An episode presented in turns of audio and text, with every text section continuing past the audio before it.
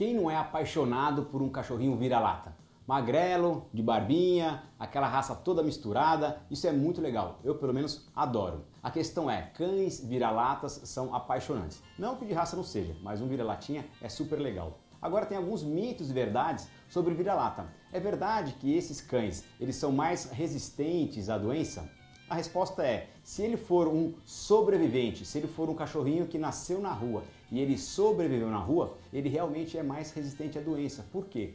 Porque aquele cãozinho que não foi resistente a uma determinada doença, ele morreu. Houve uma seleção natural dos cães. Então esse cão vira-lata, que é um sobrevivente, ele é mais resistente de acordo com uma seleção natural dos cães nesse ambiente urbano que ele está vivendo. Então, sim, o cachorrinho vira-lata que cresceu, nasceu e cresceu num ambiente de rua, ele é mais resistente porque se ele não fosse, ele não teria sobrevivido. E esse cão que sobreviveu perpetua a sua genética para as próximas gerações.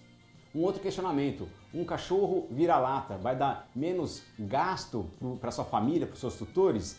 Isso é um mito. O cuidado que você vai ter com um cachorrinho vira-lata, um cuidado de saúde, é o mesmo cuidado que você vai ter com um cão de raça. Ele também precisa passar frequentemente ao veterinário, precisa que os seus dentes sejam escovados, ele precisa de um cuidado de saúde tal qual um cachorro de raça. Então, assim, acreditar que um cãozinho vira-lata vai dar menos gastos ao longo da vida dele, isso não é uma verdade. O seu carinho e seu, a sua preocupação com a saúde desse cão é a mesma que você teria com um cachorro de raça.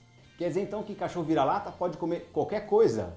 Sim, como cachorro de raça. Os cães têm um apetite voraz, né? Um cachorrinho de raça também adora uma borda de pizza, mas você não vai dar isso nem para o cão de raça, nem para o cachorrinho vira-lata. O gasto alimentar com os cães, a preocupação nutricional é a mesma, quer seja de raça ou vira-lata. Então, se você tem um cãozinho vira-lata ou se você quer um cãozinho vira-lata, a preocupação com a comida dele tem que ser igual para qualquer espécie. Você é responsável pela saúde do seu cãozinho. E também me perguntam se cachorro vira-lata é mais agressivo que o cachorro de raça. Uma coisa muito importante, um conceito muito legal. Agressividade não é uma característica da raça, é um comportamento. E esse comportamento é a influência de três fatores: a genética, o ambiente e a aprendizagem. Então, quando a gente for pensar em agressividade, esquece se é de raça ou de vira-lata. Um cão criado com muito amor, um ambiente em harmonia, ele pode ser tão dócil independentemente se é de raça ou vira-lata. É isso aí, alguns mitos e verdades sobre cães vira-latas. Gostou desse conteúdo? Quer mais informação? Os meus contatos estão aqui abaixo. É isso aí e até o próximo vídeo.